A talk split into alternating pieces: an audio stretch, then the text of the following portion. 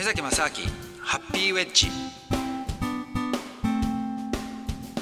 こんばんは。国際文化アナリストの目崎正明です。アシスタントのドキドキキャンプ佐藤光太です。あのね実は最近ちょこっと巷で話題になってる、はい、えー、NMN についてちょっと話したいと思うんですけども。NMN NMN は何ですか、はい、これ全然わかんない。これね、はい、NMN のね正式名称は、はい、えー、ニコチンアミドモノヌクレオチド余計わかんないですよね。全くわかんないですね。ね。もう。何の話だろう。あの聞いたことあります？NMN 全然聞いたことないです。はい、あこれねいわゆる巷で言われてるのは、うん、えー、若返る薬だと。ほう、ね、もう夢のような若返る。これを飲むと若返るっていうことが一応話にはなってるんですよね。でこれねあの僕実はねここそうだな23か月ぐらい、はいちょっといろいろ試してるんですよ。えこの NMN をってことですか？はい NMN をねなんかガンガン飲んでるんですよ。だって何のか何のことか分かんないですよこれだって。そうですよね。あだからそれちょっと今説明しようと思うんですけどすごいですね。もう飲んでるってことですね飲んでます飲んでます。はい。だもう、ま、自らの体を人体実験にして何でもやりますよね目崎さんってね。そうですね。ちょっとねあのまあ何でもやるわけじゃないんだけども。行動派ですよねだからね、はい、あのとりあえずやってから考えようみたいな、ね、頭で考えるよりはね。そうですね。体感しちゃおうっていうタイプだから。そうですね。はい。とりあえず飲んでから考えようと思って。なこれはだから何？錠剤ですか？はい。あの実はねこれたまたま本当そうだな3か月ぐらい前に、はい。あの全く全然違うちょっといろんな人の会合があった時に、うん、えっと、この NMN っていうその薬というか、まあ、錠剤をね作っている会社の顧問をやってる人っていうのにたまたま出会ったんですよ。で僕もその時最初に NMN ってなんか初めて聞いて「うん、いやなんかすごいのがあるんですよ」とか言うから「うん、何ですか?」っていろいろ聞いたら要するにその実は最近ね他にもいろいろ健康のためのあのまあいろんな話題というか本とかっていうのはね出てるとは思うんですけれども、はい、その中でえっ、ー、と結構ねハーバード大学の教授の医学部の教授がね、書いたあのデビッド・シンクレアだったかなっていう人の書いた本で、はい、結構日本でもそこそこ、まあ、世界中でのベストセラーになってる本があるんですけども要するに人間のその老化するメカニズムっていうのはだんだん分かってきてで老化するっていうことと加齢するっていうことは別であると。はあ、うん、なるほど。年は取るけど老化はまた別っていうことなんですね。そう。そう。まあ、その時間があるんだからね。その時間が経てば勝手に加齢はするんだけども老化するっていうのは別に必ずしもその人間がその必然的に起こることじゃないんだと。つまり人間というか生物に。で例えば生物によってはねあのなかなか老化しないっていう生物もあるらしくてそうなんだ、うん、例えばね、えーと、なんとかザメとかっていうねあの、うん、なんか深海にいるサメとか 500,、はい、500年とか600年ぐらいなんかいけるらしいし。であとねよくあるあのロブスター、はいはいはい、あれはねあの基本的にあの、まあ、そのうち死ぬんだけど寿命で死ぬ,、死ぬってことがないらしいんですよね。えそうなんですか、うん、だからどんどんどんどん大きくなってくるらしいんですよ。ほっとくと。へそれでだけどもその毎回毎回ほらあの脱皮をして大きくなってくるから、だからあのどっかの時点で脱皮に失敗して死んじゃうっていうね。あそうなんですね、そうらしいんですよ。だけどもそのまま寿命で死ぬっていうのはないらしいんですねほとんど。だから別にその我々我々というか生物に絶対に起こらなきゃいけないことでもないんだっていうことで、うんうん、でそのじゃあどうやってその生物ってものがその老化していくかっていうことで、うん、いくつかそのね実はあの専門用語でなんかサーチュイン遺伝子っていうのがなんかあるらしいんですよ。はい、でサーチュイン遺伝子っていうものがいわゆるその老化したその DNA をまたこう再生していくっていうふうにその遺伝子があるんだけども、これを活性化させる NAD っていうのがあるんですよね。またちょっといろいろいろんなアルファベットいろいろアルファベットできて申し訳ないんですけども。NAD はいはい、はい、NAD はい、はい、でこの NAD っていうものがもともと僕らの体にあって、うん、で作られてるんですよ体の中で。はい、でその NAD っていうのはこれは加齢とともに自然とだんだん人間の場合ね減ってっちゃうらしいんですよね。でその加齢とともに減るっていうのもあるしあとは例えば激しい運動とかをするとやっぱり NAD がガッと下がったりとかするらしいんですよ。でそうするとやっぱりその細虫遺伝子のその働きっていうのは減ってくるから、うん、それによってその免疫機能が下がったりとかするっていうのがあって、うん、例えばね面白い話があのよくその例えばコロナとかでね、うん、そのスポーツ選手とかがあの意外とそのコロナにあの、まあ、感染したっていうニュースよく出てくるじゃないですか。であれのね、まあ、これまだ一つの仮説なんですけれどもなぜそういうことが起こるかっていうとそのスポーツ選手ってのは非常に激しい動きをわーっとするわけですよ。うん、でそうすると激しい運動をした後っていうのはやっぱりこの NAD が下がってくると。うん、で下がってその免疫力が減った時にそのみんなで食事に行っちゃったりとかするわけですよね。そうすると免疫力下がってるから一気にそれでみんな感染しちゃうみたいなね。そういうことがあるんだと。だからそのでもこの NAD が下がったものをその実際に例えば食品とかにで補うことも可能なんですよね。うんうんうん、でそれを食品を取ることによってそのまた NAD が上がってくるっていうのはあるしあとはその加齢とともにだんだんだんだん減ってくるものも補うことも可能なんだけれども、はい、問題はそれを補うためにその取らなきゃいけない食品っていうものが例えばね枝豆とかねいいらしいんですけど入ってるんですね。そうなんですよ枝豆。あと母乳とかにもね結構入って入ってる。だから母乳はさすがにね僕ら そうです、ね、まあさにあれですけども、うん、でもね問題は枝豆大体ね1日1万個ぐらい食べなきゃいけないらしいんですよ。いやいやちょっと。無理じゃないですか。気が遠い数ですね。ですよね。1万個は無理ですよね、はい、だし母乳だと大体ね60リッター飲まなきゃいけないんですよ。飲めたとしてもかなりの量ですね。そうですね。60リッターは無理ですよね、はい、無理ですね。そう。そこで開発されたのがだったらこの NMN っていうものを、うん、そのだけをその摂取すれば、ね NMN が NAD に変換されて、ね、体のその老化のスピードをこう、まあ、止めるっていうよりもちょっと遅らせることができるんじゃないかっていうことででその NMN っていうのがあの最近注目されてるんですよね。へえ、面白いですね。そうで、まあ、当然ねそのじゃあだったら NAD を、ね、摂取すればいいじゃないかって話になるんだけども、うんうんうん、NAD 自体はあの摂取をしてもなんか体にね吸収されないらしいんですよ。だから一回やっぱり NMN を取ってで、体の中で NMN が NAD に変換されてっていうことじゃないとなかなかそのあとなんですか体にとってはその、うんうんうん、まあ効果的じゃないと、はい、らしいんですよね。でただね当然ねそういうのってなんかそんなこと飲んだりとかするとねなんかやばいことあるんじゃないかとかなんか副作用みたいなねそうそうそうちょっと気になりますよね、うん、気になるじゃないですか。うん、でえーと、実際ねこれってまだ新しいそのものなんで、うん、で例えばこれによって寿命がどうなるんだとかねことって実はね人間で多分30年とか、ね、40年50年とかやんないと分かんないじゃないですか。うん、でもこのあの薬がね、まあ、開発されて、まあ、今市販されてるっていうのは本当にこう5年とか、まあ、10年もないと思うんですよね。だからまだまだちょっとねその臨床の実験っていうものが追いついてないんですよ。時間かかりますもんねそうですね、はい、うん、で、えーと、ただ、まあ、少なくとも動物実験とかで、うん、あのマウスとかでは、まあ、あのある程度の効果は、まあ、出てるんですよね。で、まあ、人間でも実際、あのー、やってるんですよ。はい、で、まあ、数ヶ月とかでやった時に、えーと、ある程度のやっぱ効果が出るっていう結果は出てるんだけども、うん、当然そのじゃあ本当にねあの副作用はどうなんですかっっていうことを考えると、ちょっとまだ分かんないっていうのが、まあ、あの現状なんですよね。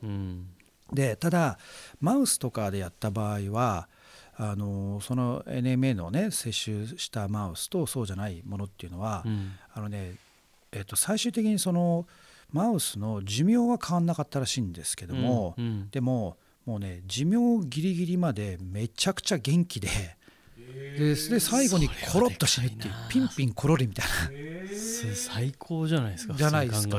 そうそう。だから僕らにとってねそのなんか別に長く生きること自体は必ずしもいいことじゃないですよね。そうですね。うん、うん、長ければいいってもんでもないというそうそうじゃないですか、はい、うん。つまりどう生きるかじゃないですか。そこですね。うん、だからできれば非常に健康であり続けるっていうことの方がやっぱり重要ですよね。うんはい、だからずっと死ぬ寸前までめちゃくちゃ健康で。最後スパッと死ぬみたいな、まあ、どうやって死ぬか分かんないですけど、ね、でもできればそういう生き方の方がなんかねピンピンコロリの方がいいですよね。いや一番いい先生もなんかもう苦しんで最後十何年間動けなくてとかいうよりはやっぱそのギリギリまでこう元気でじゃないですか。いた方が、はい、じゃないですか。だからそれ考えるとあこれねなんかうんとりあえず試してみる価値あるのかなと思ってもうだってこれねでだって人間で大丈夫なものをね待つまでじゃああと30年とか待ったら自分が死ぬだろうってそもそもそう、ね、そうそうだから、はい、いや僕がそんなね80過ぎとかになって いや今からとか飲んでももう遅えよってなりますじゃないですかだからちょっともう今からもう飲んじゃおうと。ただただやっぱりねそんな夢物語だけじゃないんですよ。なぜかっていうと、はい、普通に買ったらむちゃくちゃ高いんですよねこれ。ああそうか。これだから普通にもちろんドラッグストアとかで売ってるようなもんじゃないってことですよね。そうですね。まだね多分普通のドラッグストアではまだ売ってないんじゃないですかね。インターネットとかになってくるわけですか？うん、で結構ね実はあの世の中ではあのいろんなとこが売ってるんですよ。それで、はい、えーとまあ、たまたまその僕が紹介された会社っていうのは、まあ、国内のね、うん、あるその大手の、まあ、企業の子会社なんで、まあ、皆さんが知ってるような大手の企業の子会社なんですよ。はい、でそこが作ってるんで、まあ、クオリティ的にはまあ安心できるんじゃないかなとはまあ思って、はい、で最初じゃあそれちょっととりあえず買ってみようかと思って、はい、買ったんですけど1か月分のその1か月分30粒入ってるんですけども、はい、それが大体ね、えー、と5万円以上するんですよ。とない、高いじゃないですか。うわやだな。じゃないですか。1ヶ月ですねしかもね。1ヶ月1ヶ月。でさらにそれもねそれも本当は本当に効果が出ると言われてる、はい、その量は、うん、多分それ1回1粒じゃなくて2粒飲んだ方がいいんですよ。倍かかる。倍ですよだから。だ1ヶ月10万以上ですよ。ちょっと。それを1回だけだったらね。例えば10万円だけ払えば例えばねもっと健康になると分かるけどいやそうじゃなくて飲み続けなきゃいけないって 10万はじゃないですか年間120万円とか。だからそれだったら老化してもいいかなと思ってますね。10年間で1200万。いや、ね、信じらんない。30年間で3600万。3600万払って、うん、どれだけで佐藤さん自分のその健康のね、はい、状態をもしかして今のその健康状態がすごい勢いで維持できるかもしれないって思ったらどうすかね。いやちょっと加盟してください。ね、ちょっと家を買うか。ローンですねもうね 家を買うか健康を買うかみたいなね、はい、でもそれも健康自体が本当に評価出るかどうかも分かんないっていうののそのベットするっていうね。家を捨ててこっちだみたいな。相当な覚悟ないと。結構えぐいじゃないですか。えぐいですえぐいです、うん、ただねまあ当然これ新しいものだから、うん、その将来的にねもっともっと普及することでまあ値段がね下がってくるとかっていうのはまああり得ると思うんですよ。いろんなその、ね、食品だってなんだってやっぱ物は下がってくるじゃないですか普及すればするほど。はい、ででねだけどまあ僕は最初だからまあちょっととりあえずと思ってその5万円のを買って。すごい勇気。そう。それでで最初にねそのまあ会社の人がねまあでも最初に1週間ぐらいは2粒飲んだ方がいいんじゃないですかって言うからじゃあ分かりましたっつって、えー、で最初に1週間2粒飲んだんですよ。倍ですよ。だけどでもよく考えていやでもなんか早いなと思って。当たり前だけど。そうあってみよう。いやちょっと待てよ。いやこれじゃあ毎月購読っていうか定期購読じゃない定期購買ですかはい、うん、あれだと5%引きで5%かやとか思いながら、まあ、でもね、とりあえずと思って買ってで2か月3か月ぐらいになった時いやでも高いなと思って。そうそれでいやちょっと待てよと、うん、でねもしかしてなんかもうちょっと安いのないかなと思ってでこのインターネットでやっぱいろいろまた検索し始めたんですよ。はいはいはい、でそうしたら、うん。まずやっぱねいやまずアメリカだろうと思ってアメリカのアマゾンとかいろいろ探したら、もうね全然安い。10分の1ぐらいで売ってるんですよ。えあるんですね。あるんですよ。なんだ、うん。あるんですよ。であれ？と思って、うん。とりあえず買おうかと。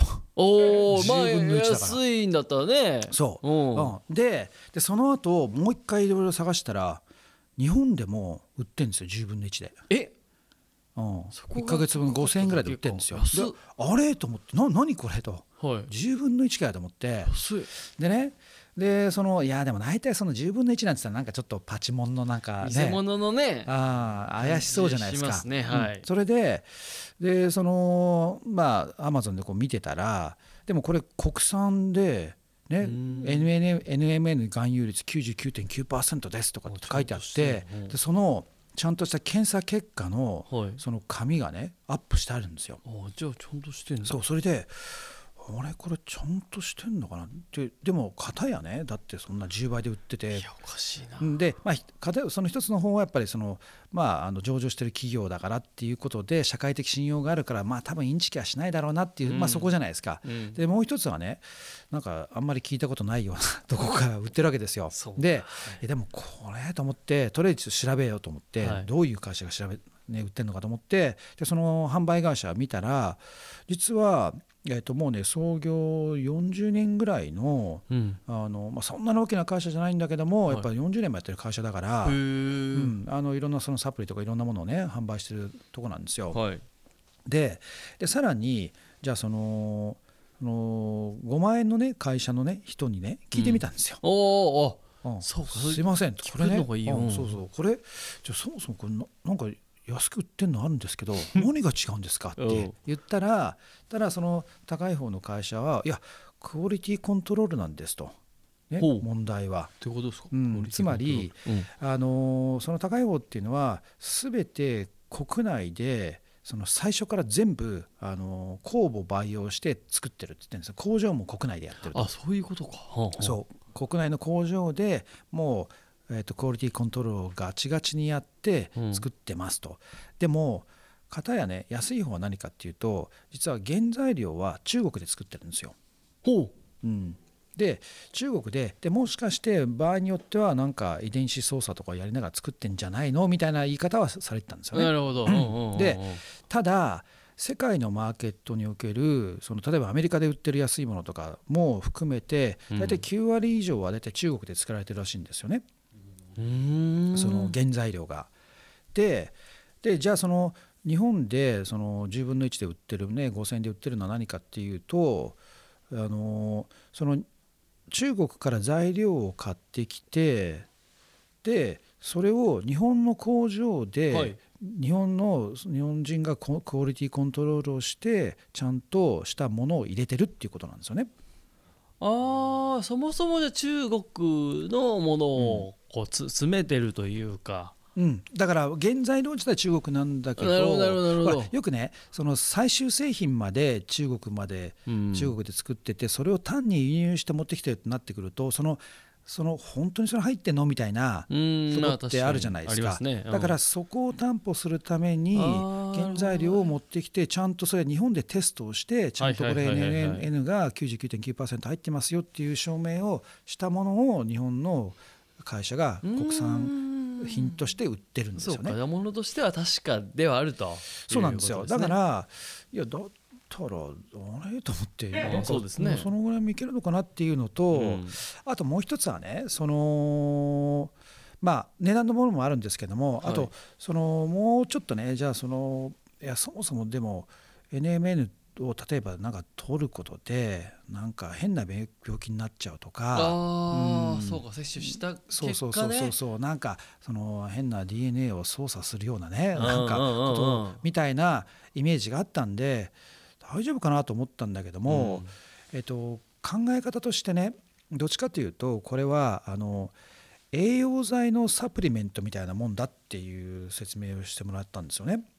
ビタミン C のなんかこういううん。タブレットみたいなそうですね。ビタミン C とかそう。ビタミミン C とか例えば僕ら普段そういろいろね果物とかいろいろ取るわけじゃないですか。でもやっぱりビタミン C タブレットとかを取ってますよね、だから普段の食事の中でもいろいろもともと取ってるものに対して、うん、さらにでもそれがビタミン C とかがなくなるとやっぱりいろんな意味でねそのビタミン C ってその健康をその維持するなんかすごい必須のいろんなその効果があるものだからこそ、うん、やっぱり、えーとまあ、肩取りすぎちゃうと出ちゃうっていうのはあるんだけども、はい、でもある程度のその量っていうのはねコンスタントにやっぱ取った方がいいということで、サプリメントで取ると。だけどじゃあいっぱい取るからなんかすげえ健康になるとかそういう話ではないんだけどもまあ、そうですね、うん、でそういうものって僕ら健康食品ってたくさんあるじゃないですか。いっぱいぱいありますよね。うん、ね。でだからそういう感じでもともとね例えば枝豆とか別に僕らはね普通に食べてるし、うん、まあいろんなその食品にも微量だけでも入っていると、はい、だから微量のものを実は我々は普通に摂取をしていてでそのそこからその NAD っていうもの自体ももともと体の中に作られているんだから、うん、それをその要するに何何百倍とかの量の NMN を摂取することで NAD の量をそのちょっと増やしていくと。うん、っていうことで最終的にサーチュイン遺伝子っていうその老化をね、えー、とこう改善していくよものに対してその影響を与えていくっていうことだったとしたらこれそのメカニズム的にそんなになんかリスクないんじゃないかなと僕は勝手に判断してるんですよね。まあ、確かにそのねビタミン C とか B とかのそういうなんかタブレットとかこの粉とかを取るときに別にそれに対したリスクってないのと同じような感覚というか補助するものっていうぐらいの感じってことですね。そうなんそうなんですよ。うん、なんかねほらあの世の中に全くないもので、うん、あのこのこの粒を飲むと、うん、なんかあの30歳若返りますとか絶対死にませんみたいな、なんか、ね、そんなものだとそうですね。ちょっとやばそうじゃないですか。怖いけどね。そうそう、うん、だけどだから時間をなんか可逆的に動かしちゃいますみたいな。で逆逆算しちゃいますみたいなちょっとやばそうじゃないですか。あだけどとにかく普通の僕らの体のメカニズメカニズムの中で起こっていることの、うん、そのほっとけばだんだん少しずつこう落ちていくものを落とすスピードをちょっと補うことでそのなんていうか底上げしましょうみたいな感じだから、はいうん、本当に普通の食品のあのサプリメントを取ってるみたいな感覚に近いのかなっていうね。なるほどね。ねなんか薬っていうなんか化学物質みたいなことじゃないからいいかもしれないですね。そうなんですよ。そうなんですよ。であとは別にこれを飲んだらこれが治るみたいな、別にその特定にね このためにこれ飲めとかそういう話でもないんですよ。はいはいはい、だからもうもうちょっと本当に体の健康の状態をそのまあなんていうか高くキープしておきましょうみたいな話だから、はいうん、だからそうなってくると当然そのやっぱり値段の問題出てきますよね。うんでだからちょっとねそれをずっとやり続けるってことを考えたらあとはその値段とあとリリスクリターンと考えたら。とりあえずしてやるかみたいな。おおもうそこで、うん、そうなんですよ、うん、そこでだからここね本当2か月ぐらいかな、うん、ずっと飲んでるんですよね。まあ2か月だとまだあれですか？やっぱその体感としてはまああのねそう。で正直ね、はい、よくわかんないです。まあまあそうっすよね。2か月じゃまだねなんかね。まだね。そうですよね。でねこれねあのなぜかっていうといや僕結構健康に関してはいろいろ気使ってるんで、はあ例えばあの最近よく話題になってるそのプチ断食みたいなね。ありますよね。あの16時間食べないみたいなやつ、ね、あそうそうそうそうそう。でこれもそうそうそうオートファジーの話とか、そう。これも実は、あの同じ話なんですよ。あそうなんですね、つまりそのオートファジーっていうのもだってそのタンパク質とかが自分で自己合成していくみたいなね、その飢餓状態に持っていくことによって。みたいなことですよね。だからそういうのもそのあと何を食べるっていうことに対してもね例えばあんまり動物性タンパク質は取らないにしようとかあとその油とかもねやっぱりそのトランス脂肪酸とかそんなダメだとかなんかいろいろその、やっぱできればその食物繊維を一緒に摂取するとかまあいろんなことがあるから、僕全部やってるんですよ。ほぼ。そうか目崎さんそこその全部 取り組んでるんですね。そうなんですよ。オートファジーとかもやってんですか？オートファジーやってますよ。やってるというかまあどうなってるか分かんない。結構ね16時間ぐらいはな開けれる時開けて、開けてますね。あはい。それはどうなんですか？あいやだから分かんない。それと NMN の全部一緒にやっちゃったり。分かんないんですよ。的に。そう。どれが効いてるかは分かんないけど。分かんないんですよ。あー。うんうんだって1日僕結構最近ね1日1食しか食べないっていうのが週に4回ぐらいあるんですよ、じゃあすごいですね、うん、だからそれもやってるしうん。あとその玄米とかね。あー。うん。あとあの大麦がいいっていう話なんですよ。でそれがバへー。ーリーマックスっていうはいはい。その大麦の食物繊維をなんか3倍ぐらいにブーストしたあの大麦があるんですね。でそれを普通のその白米に混ぜて食べてるんですよ。そうすると要するにそのほら今炭水化物とかもね実は炭水化物をそのまあカットしようみたいな糖質ダイエットとかあるじゃないですか、はい。あれも単にその糖質だけをカットするのは実は良くなくて、うん。でやっぱりエネルギーの源泉だから,、はい。だからその食べ方なんですよね。でそれを例えばそういった食物繊維と一緒に搾取その摂取することによって、うん。その食物繊維がないと胃でそのまま消化されちゃうからそれがその脂肪になってしまうんだけどもうん食物繊維と一緒にその炭水化物を摂取するとはい腸まで届くんですよ。でそうすると腸まで届くと腸内にある細菌っていうものに対してうん腸内細菌ってすごいたくさんあるじゃないですか。うんそこに対してのエネルギー源として炭水化物が補給されるから実はいいんですよね。そうなんだ知らなかった、だからそういう話もあそうかじゃあバーリーマックスだとかっつって。ああやってんだ。そうそうそう食べてるしはい。だからいろんな本当ねいろんなことやってるんですよ。そうかだからどうだから分かんないんですよ。目崎さん 目崎さんがいくら健康になってもどれが効いたか分かんないですね分かんないです分かんないです。よ、あ全部やんなうんそうそうそうそう。だから全く汎用性がないっていうか 目崎さんの場合だ。だからもしそうですね。何かうまくいってもね。そうなんですよ。でもねこれってねなんか僕からするとその例えばなんか自分が昔英語を勉強した時とかねええ。あの結構死にそうに勉英語の勉強してた時あったんですけども、何勉強してたかっつったら別にこれをやったから英語が上手くなったなんてないんですよ。うん。もうありとあらゆることをもうだって例えばね電車の中で外国人の人が喋ってるの喋ってる人とかいたらなんかススって近寄ってってうん。聞き聞きに行くみたいな。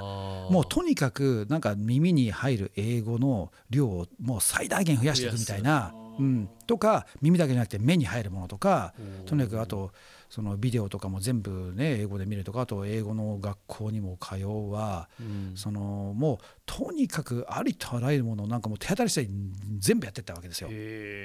だからそうすると結果としてね何が効いたのかなって言われても いやね。全部じゃないっていう、うんうんうん。うんそういう感じなんですよ。だからもう健康とかも僕同じじゃないないかなと思っていて、いろんなことやりながら。うんうん。そうなんですよ。これをやったらなんか一個だけいいっていうことじゃないと思うんですよね。じゃなくてうん。だから当然そのなんだろうなじゃあ結果として人に勧めたりとかねそういう話した時にじゃあどれがいいんですかっていう話になるかもしれないけど、うんいや別にいいんじゃないと。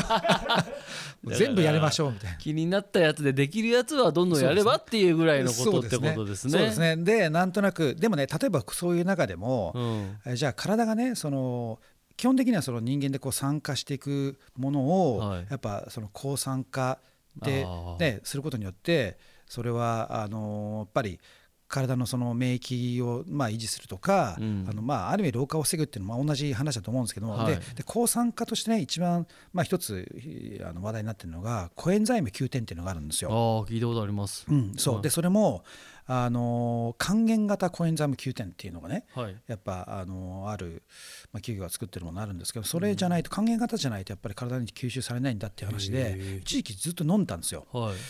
コエンザイム Q10 をね。うん。でそれをね実はこの間あのあるちょっと専門家の人にね話をしてて「いやそういえばコエンザイム Q10 どうなんですか?」って言ったら「ああれやばいよ」って言われてやばい。「え？っ?」つって「ななんすか?」って言ったら「いや、結局体がその抗酸化をするその機能っていうのはもともと我々は持ってるわけですよ。はい。でだからすごいその体の機能が落ちてる時にそのコエンザイム Q10 とかを摂取して、うん。で抗酸化作用を高めるってのはいいんだけども、はい。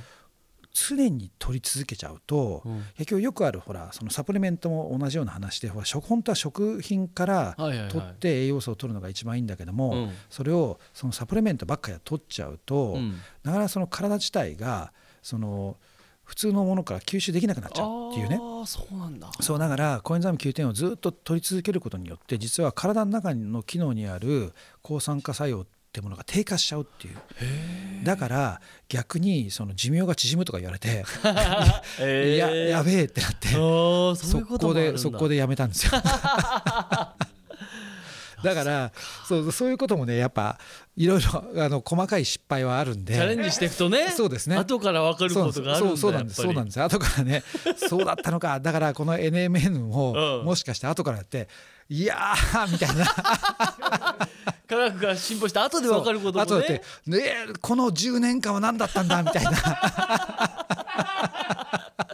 だ目崎さんのすごくいいところはたとえそうなったとしても別にいいと思ってるところですよね。うん、そうですね。なんていうか。なったらなったでそうそう。そう。いやでもそのアップサイドのリスク取ってやろうって感じですよ。そこですよね、はい、なんかいいのは、うん、潔いというか。いやでもそのぐらいやっぱりね、うんあの僕にとってリスクを取らないと、まあ、なんかね、ね、新しい道は開拓できないんじゃないかなと思って、まあね、これも例えばね旅なんかする時も僕同じだなと思っていて例えば旅をする時に僕結構そのギリギリのところでリスク取ってくるんですよ。で例えば、はい、いやじゃあ知らない人にねちょっと遊びに来ないとか言われたらもうじゃあ行くわみたいな感じでついてっちゃうんですよ結構。行くんだな、うん、めっちゃ怖いから大体みんな行かないと思いますけどね。うん、だけどでもそれ全部ついていくわけじゃないですよ。当然そのその状況と誰なのかとどの国なのかどういう街でっていうそのいろんな複雑なね 要因の絡んだ中でその中でいろいろ見ながらいやこの人についてったらじゃあなんかギリギリ大丈夫じゃないっていうそのエグジットのそのシミュレーションもずっとしていくわけですよ。最悪こうなるかもしれないけどそれでも、そう例えばじゃあこここ歩いてたら今これはねその公共の場だから、なんかついてても別に大丈夫だよねと。どこまで行こうかみたいな。で家っつってもなんかすごいやばいね、はいはいはい、そのどっかこの地下室の子に降りてけとかって言った瞬間にえちょっと待ってよ。でそうどういう地下室のドアになってるんだみたいな。全部 ずっとこう見ながらああ俺ここここまでいけるかな？ここまでいけるかな？みたいな。で最悪こいつとだったらいけると。戦っても勝てそうだみたいなとか。格闘技もやってるからね。そうだからそういうなんかいろんなことを考えながらギリギリのところまで攻めていくっていうね。すぎるな。だけどそれをやっていかないと僕にとってなんか未知なものが見れないみたいなのがあって。旅の醍醐味というかね出会いとかもないと、ねうん、だからそれをねだっていやそんなしない人にはついてきませんよ。おしまいってなったらまあそれはそれで生き方かもしれないけど、うんうんうん、多分ね何のその新しいものって出会えないような気がするんですよね。もないしね。そうなんですよ。そうか。それついていくので、うん、ちなみにその 大変だったことはある。あのね、うん、ギリギリ大丈夫だったって思いましたけど。あまあでも危ないことはやっぱちょっとえっとそうですね。タイミングはあったギリギリのところは大丈夫だった、ね、ああじゃあ回避できたんだ、そうですね。はい、はい、目指したからできることですけどね。だからそこのある意味センシティビティっていうのもこうだんだん上げていくわけですよ自分の中で。どこまで大丈夫かなみたいなのを常にこう見ながら。であと自分でとにかくじゃあここだったら逃げれるだろうっていうギリギリのとこまで行くみたいな。だからただねまあこういうそのでなんか飲んじゃうとかっていう場合もだから僕も何でもかんでも飲んでるわけでもないんですよ。まあまあちゃんと調べてね。そうですね、うん、だからこれだったらある程度飲んでももしかして効果ゼロかもしれなくても、うん、でも効果出る可能性も結構ありそうだなと、うん、さらにその副作用的な部分であんまなさそうじゃない、みたいな、うん、そういうんだったらじゃあちょっとやってみるかみたいな。うん、っていうことですね。はあ。だからちょっとこれ随時このハッピーウェッジが続く限りは、はい、その随時その目崎さんのその情報を くださいねそのそうですね。何年か前に話したあの NML なんですけども ちょっと新しい検証結果で効果がないことが分かりましたみたいな もし分かったらですよ。そうですねそうですね、3年後ぐらいに。そうそうそうそう。やっぱやめましたみたいな。新しいやつが出てきてるかもしれませんしね、はい、そうですね。はいはい。あでもいやでもねオートファジーはもうあまりにも最近くから、うん、やっ気てますにはないや全然できてないんですけど僕は。うん。気にはなってたんですよ、うんうん。でも。一食のいいって言いますもんね。そうですね。やっぱね食べ過ぎですよ僕ら、まあそれはでも本当に感じますね、うんうん。なんかうん。知らない間にその文化で生きてたけど。ですね。あとはやっぱり、うん、あのーえっ、とね砂糖とかああのフルクトースって言われてるね、はい。果糖ってやつですよね、うん。あれとかもやっぱ取りすぎですよ、うん。だからそういうものはもう僕ほとんど取らないにしてますし、うん。うん。だからまあいろんな意味でねあと例えばカフェインとかもねその取る時間をね考えるとか、はいはいはいはい、うん。だからなんでしょうね。だだんだんね最近ねその食べるものがねなんだろうななくなってくるっていうか、もうだから外食というかコンビニとかで食べたりとかもうできなくなりましたね。もう食べらんないですよ。もうなんかそうコンビニなんか置いてあるの裏とか見ちゃうと、うんうんこれ食べれねえなみたいな。なりますよね。なるし最近天ぷらとかも食べる気しなくなってきますね。そうか油ね。油すぎちゃってとか。あいやーだから普通にそのレストランとかでもなんかねもうあれどうしようかなとか、うん、まあ今ねこういういろんな時期ーだから外食とかも減ってきてるんでちょうどいいやと思って。ああでもなんかすごいいいいいですよね、そのなんかそれを徹底できるっていうのが。うん、でもね、うんあのーまあある意味だんだん慣れてくるしああのナッツとかよく食べてるしね、あナッツはいいって言いますうんもんね、そうなんですよ、うん、でだから時間も減るしだから、はいはいはい。うん、いやこもうねあこれいいなと思って。健康になるし、そうですよね、うんうん、だ今だから目崎さん割と健康体じゃないですか。あもうめちゃくちゃ健康ですよ今。そうですよね、ではい。しかもそれにだから加速されてるそうですね。ことそれにそれをブーストするのに、ね、NMN だから。っていうことですそうだもともとコンディションいいから。そうです。よよくわかんないいんですよ。これ最高だな。もともとコンディションいいから。分かんないっていう。でも加速されてると思うんですけどそうですね。まあどうなのかっていうことだ。ん。ん。そうですね。一般的に言われてるなんか寝起きが良くなったとかねなんかあるらしいですけど、ああとね人によってはね髪の毛のね伸びるののが早くなるとか爪が早く伸びるとかねなんかあるらしいけど、どうです。かちょっとわかんないです。ここはまだわかんないですね。はい。はい。健康は健康ですもんねだうからねんもうむちゃくちゃ健康です。一応いい一番いいですねそうですね。はいはい。いやーということで、えーすごいな面白かったですというかまたねじゃあ目崎さんいろんなのを 試していただいてってもいいんですけど、はいまた教えてください、はいありがとうございました、はい。